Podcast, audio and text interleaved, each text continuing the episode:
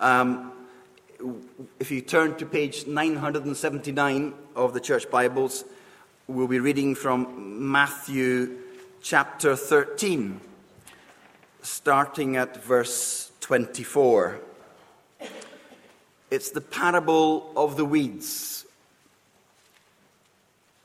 It kind of flows on from last week's reading, where the parable of the sower, and here we have another agricultural picture in front of us.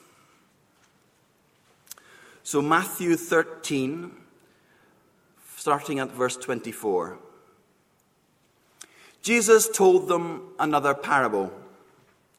The kingdom of heaven is like a man who sowed good seed in his field. But while everyone was sleeping, his enemy came and sowed weeds among the wheat and went away. When the wheat sprouted and formed ears, then the weeds also appeared. The owner's servants came to him and said, Sir, didn't you sow good seed in your field? Where then did the weeds come from? An enemy did this, he replied. The servants asked, Do you want us to go and pull them up? No, the master answered, because while you are pulling the weeds, you may root up the wheat with them. Let both grow together until the harvest. At that time, I will tell the harvesters first collect the weeds and tie them in bundles to be burned, then gather the wheat and bring it into my barn. Verse 36 Then he left the crowd and went into the house. His disciples came to him and said, Explain to us the parable of the weeds in the field. He answered them, The one who sowed the good seed is the Son of Man. The field is the world, and the good seed stands for the sons of the kingdom. The weeds are the sons of the evil one, and the enemy who sows them is the devil. The harvest is the end of the age, and the harvesters are the angels. As the weeds are pulled up and burned in the fire, so it will be at the end of the age. The Son of Man will send out his angels, and they will weed out of his kingdom everything that causes sin and all who do evil. They will throw them into the fiery furnace, where there will be weeping and gnashing of teeth. Then the righteous will shine like the sun in the kingdom of their Father. He who has ears to hear, let them hear. This is the word of the Lord. All right, well, um, if you've ever visited the website Amazing Stoke, you'll have seen a cartoon. That cartoon originates from um, 1986. In fact, um, a friend sent me it just as I was about to come to Basingstoke. It was published in a now defunct satirical magazine called Punch, and it had two recent arrivals in hell. And the caption read, It's not as bad as I thought it would be. I used to live in Basingstoke. well, of course, almost nothing in that cartoon is true. It's all erroneous. There are no tridents. There are no goatee beards. There's no fire. There's no awareness of other people. And of course, Basingstoke is not as bad as that. I mean, oh, it's probably better than 90% of the rest of the country, really, when you think about what we've got, especially now we've got a Waitrose. We have gone up in the world. But it's a bit of a hill. I never go there. The, the younger staff seem to go there for buy things. But um, anyway, the one thing that is true, of course, about the cartoon that is accurate is that hell is for real. And the teaching of Jesus that we're looking at this morning is about heaven and hell. But most of all, it's about God's patience. His patience in giving us time to choose between heaven and hell, and his patience in giving us time to tell others the truth. Now, when we read the Bible, it's helpful to ask three questions What does it say? What does it mean?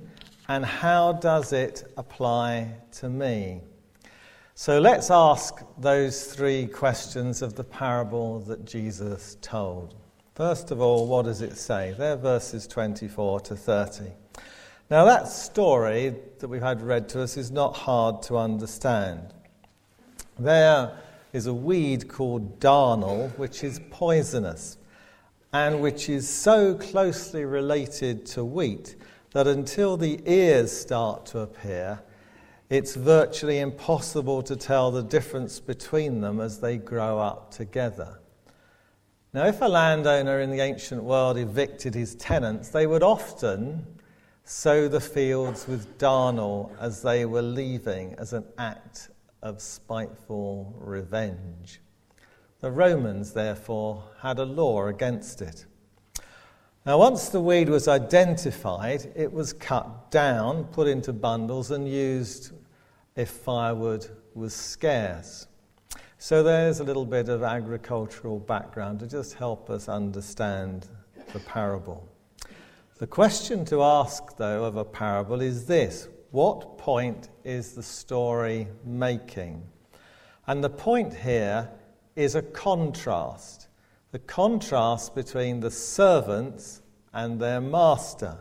To the servants, verse 27, the weeds are a big surprise and a big problem. And they want the problem to be sorted out now. Verse 28. The servants asked him, Do you want us to go and pull them up? In other words, why don't you allow us to sort this out right now? Whereas the master, verses 29 to 30, is far more far sighted and wise no, he says, I'm not going to do anything yet. And he says that for the sake of acquiring the maximum yield to his harvest. Because right now, it remains to be seen just which of these emerging plants really is wheat and which is a weed. So that's what it says. It's a contrast between the short sighted impatience of the servants and the far sighted patience of the master who wants to maximize his harvest. Secondly, then, what does it mean? Let me read verses 36 to 43. Then he left the crowd and went into the house. His disciples came to him and said, Explain to us the parable of the weeds in the field. He answered, The one who sowed the good seed is the Son of Man, the field is the world, and the good seed stands for the sons of the kingdom. The weeds are the sons of the evil one. And the enemy who sows them is the devil. The harvest is the end of the age, and the harvesters are angels. As the weeds are pulled up and burned in the fire, so it will be at the end of the age. The Son of Man will send out his angels, and they will weed out of his kingdom everything that causes sin and all who do evil. They will throw them into the fiery furnace, where there will be weeping and gnashing of teeth. Then the righteous will shine like the sun in the kingdom of their Father. He who has ears, let him hear. So, verse 37 the master in the story stands for Jesus, who's often his, his most favorite desig- self designation is the Son of Man. The field stands for our world, and the good seed stands for those on the side of having Jesus as their king, the sons of the kingdom. So the picture is of the Lord Jesus sending his followers out into the world to speak for him and to live for him among them.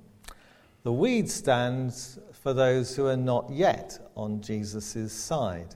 They're called the sons of the evil one. That's the devil.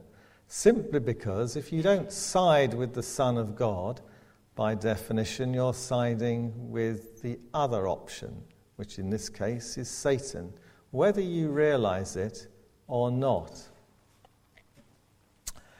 Now, it may sound harsh to say that, but it's just really clear thinking. There are only two options. If you don't opt into one, you are by default in the other. I'm sure there are many countries in the world who would prefer not to get involved in the current war on terrorism. They'd like to behave as if they were neutral, to uh, pay less taxes so they don't have to spend it on security services and defence forces. But being neutral, doing nothing, means, of course, you are allowing the terrorists the possibility of existing.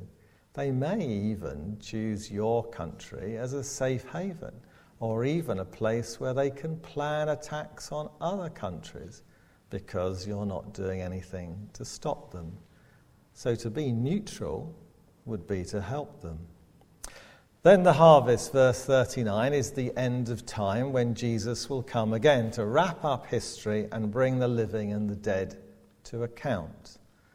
And God's aim, verse 43, is to bring about a place that is perfect, unspoilt, unspoilt by sin, that is, or any of its consequences. So we are to picture a place. But we don't need to have keys, because no one's going to kind of walk in and steal things. We don't have to worry about walking home in the dark at night. We don't have to have PIN numbers. We don't need hospitals because there's no sickness and there's no suffering and there's no death. But to do that means, verse 42, the removal of everything that causes sin and everyone who has chosen to the very end to stand against God Himself. Verse 41 The Son of Man will send out His angels, and they will weed out of His kingdom everything that causes sin and all who do evil. They will throw them into the fiery furnace where there will be weeping and gnashing of teeth. The 18th century evangelist George Whitefield, a great friend of the Wesleys, whose first church was uh, down the next junction of the motorway at Dummer, preached up and down this country and in the American colonies between 1735 and 1770.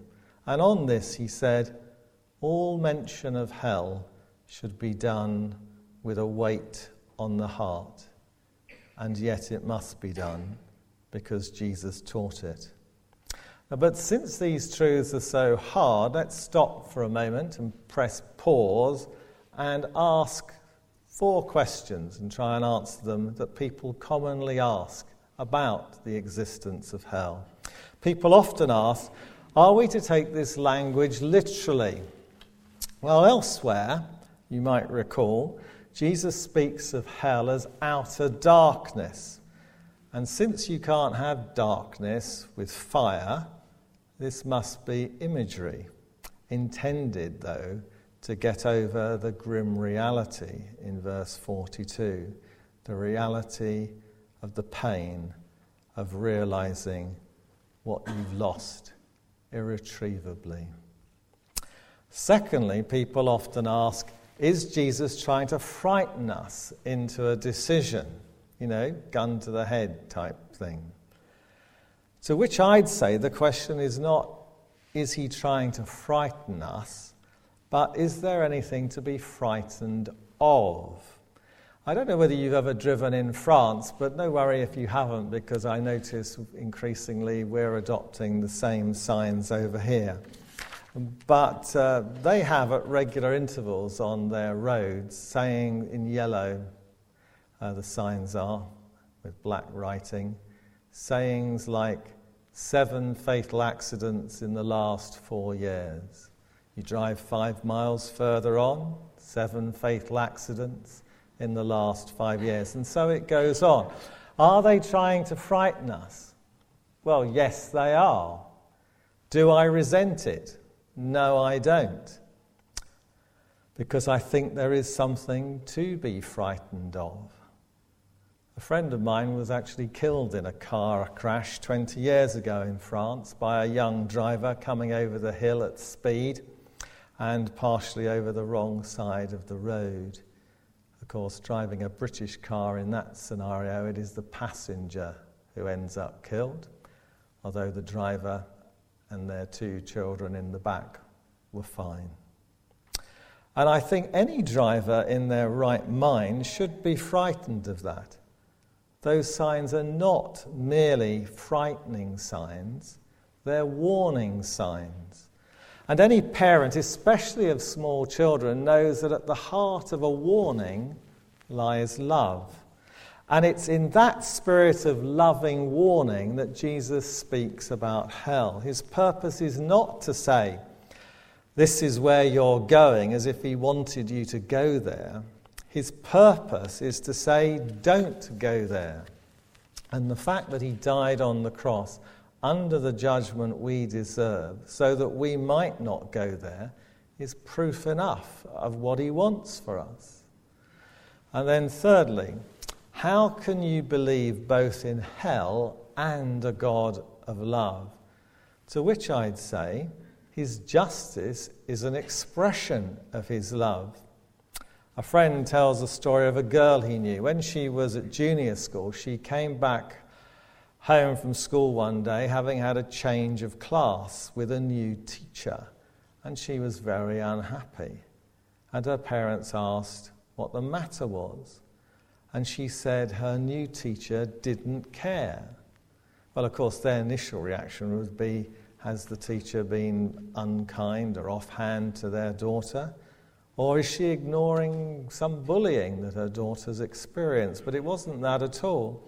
She never marks my work, was the daughter's explanation. Judgment, that's to say, marking, is an expression of love.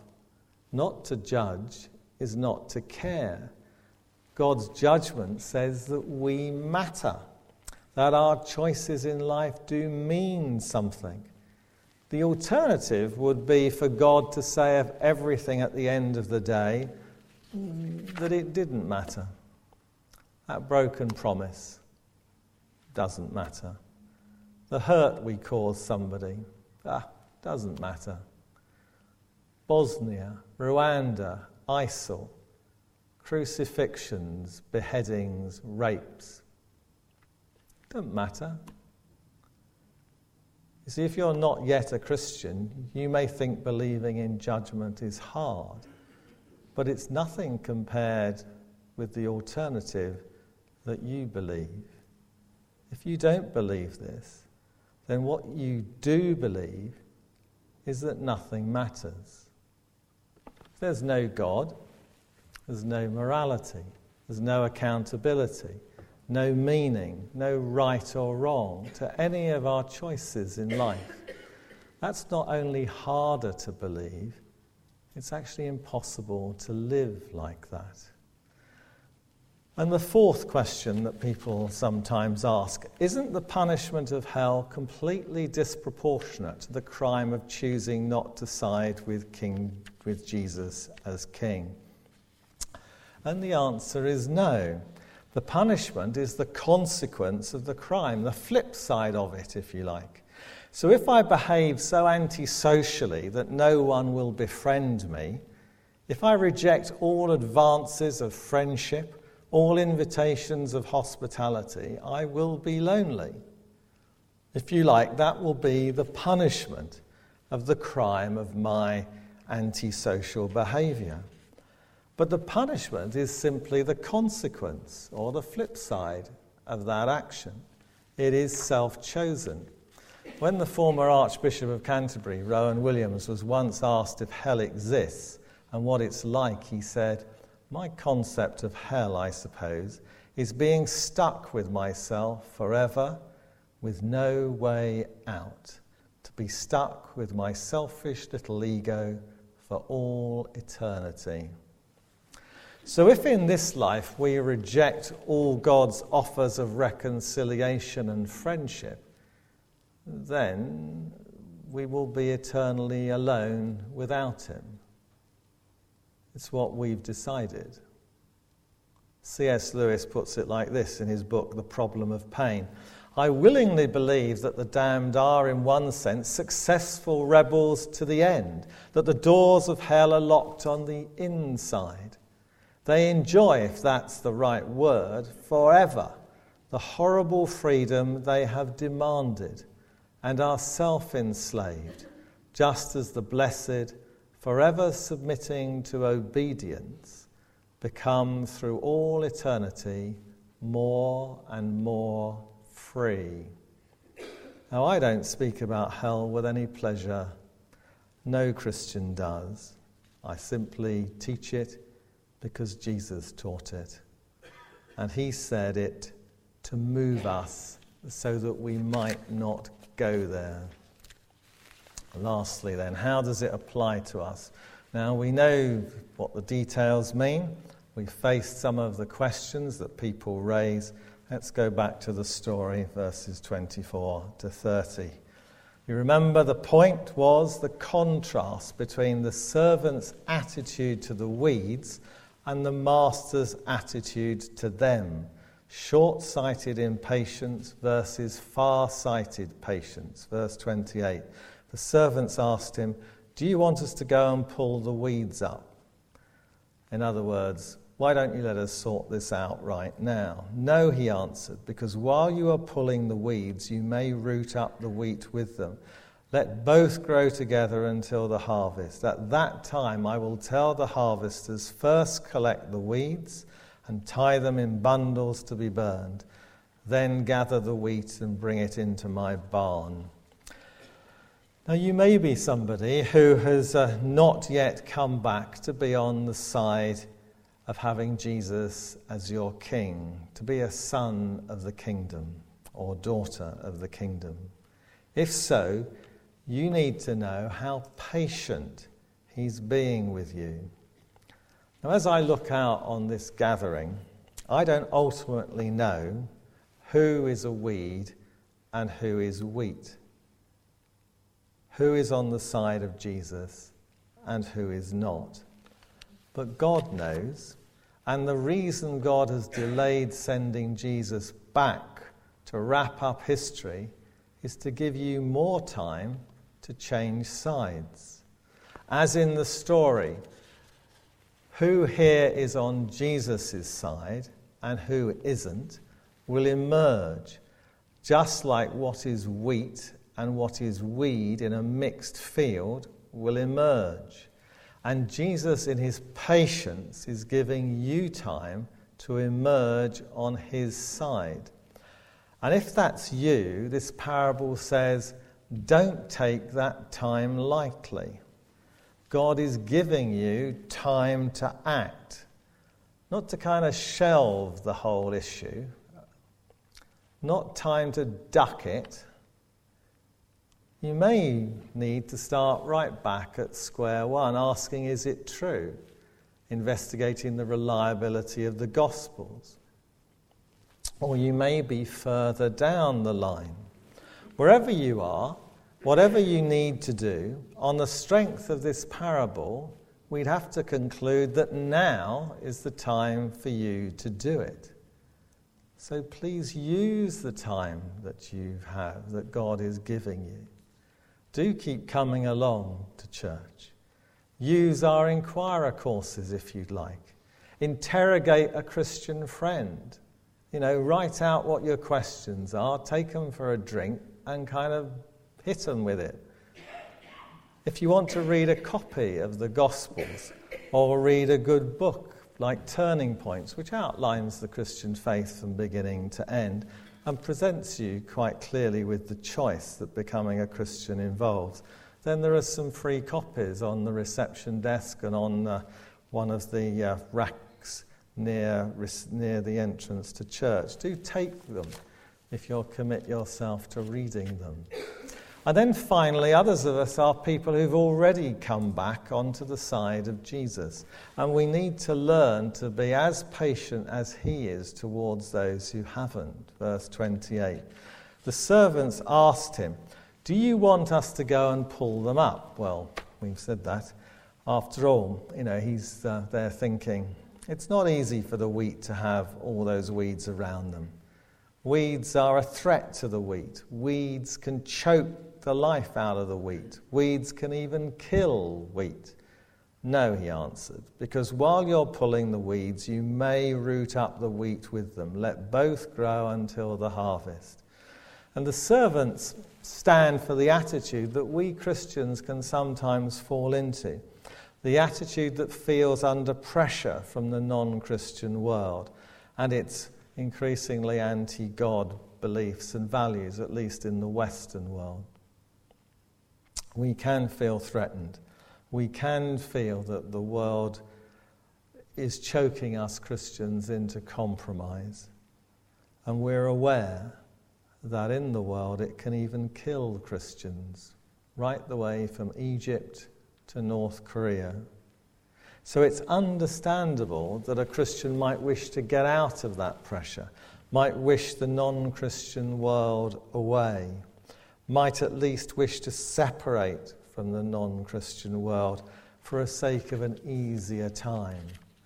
But to those of us who call ourselves Christians, the parable says you need to learn to be as patient as God is towards the non Christian world.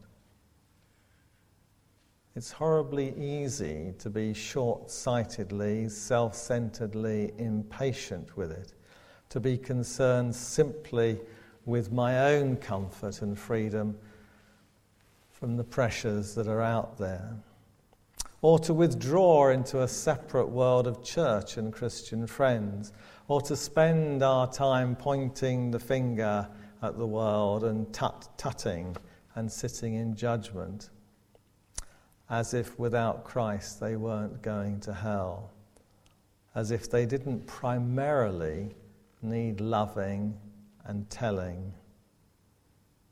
We must not become preoccupied with how difficult it is to be a Christian, and it can be difficult, or worse, preoccupied in sitting in judgment on the world.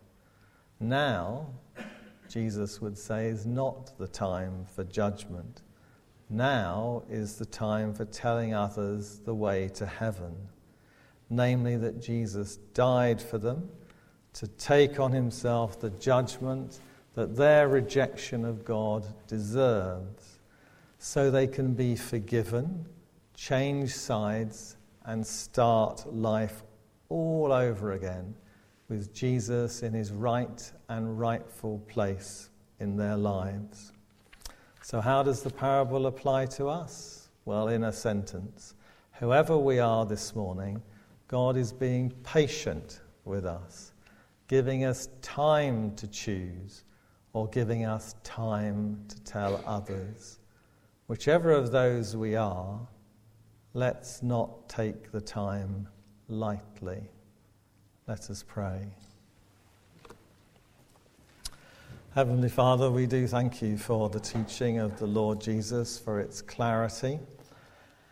And we may uh, resist having such clarity, such binary choices, but that's what Jesus says. And we pray that whatever side we're on, that we might use the time that is left to us aright to turn to you or to tell others. Amen.